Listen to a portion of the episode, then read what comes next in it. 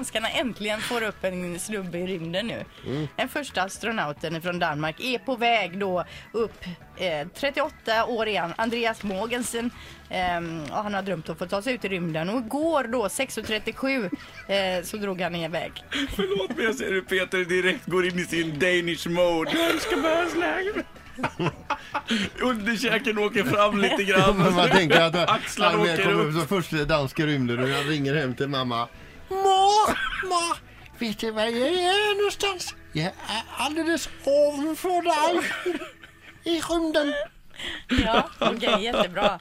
Dansken som lite, är lite smånervös och eh, de andra reagerar, ryssarna reagerar över alltså, det är någonting med dansken, det är någonting som, är, eh, som har gått snett och att hur han till slut tar bladet från munnen och säger "Eh, Undskyld, men var får man röga?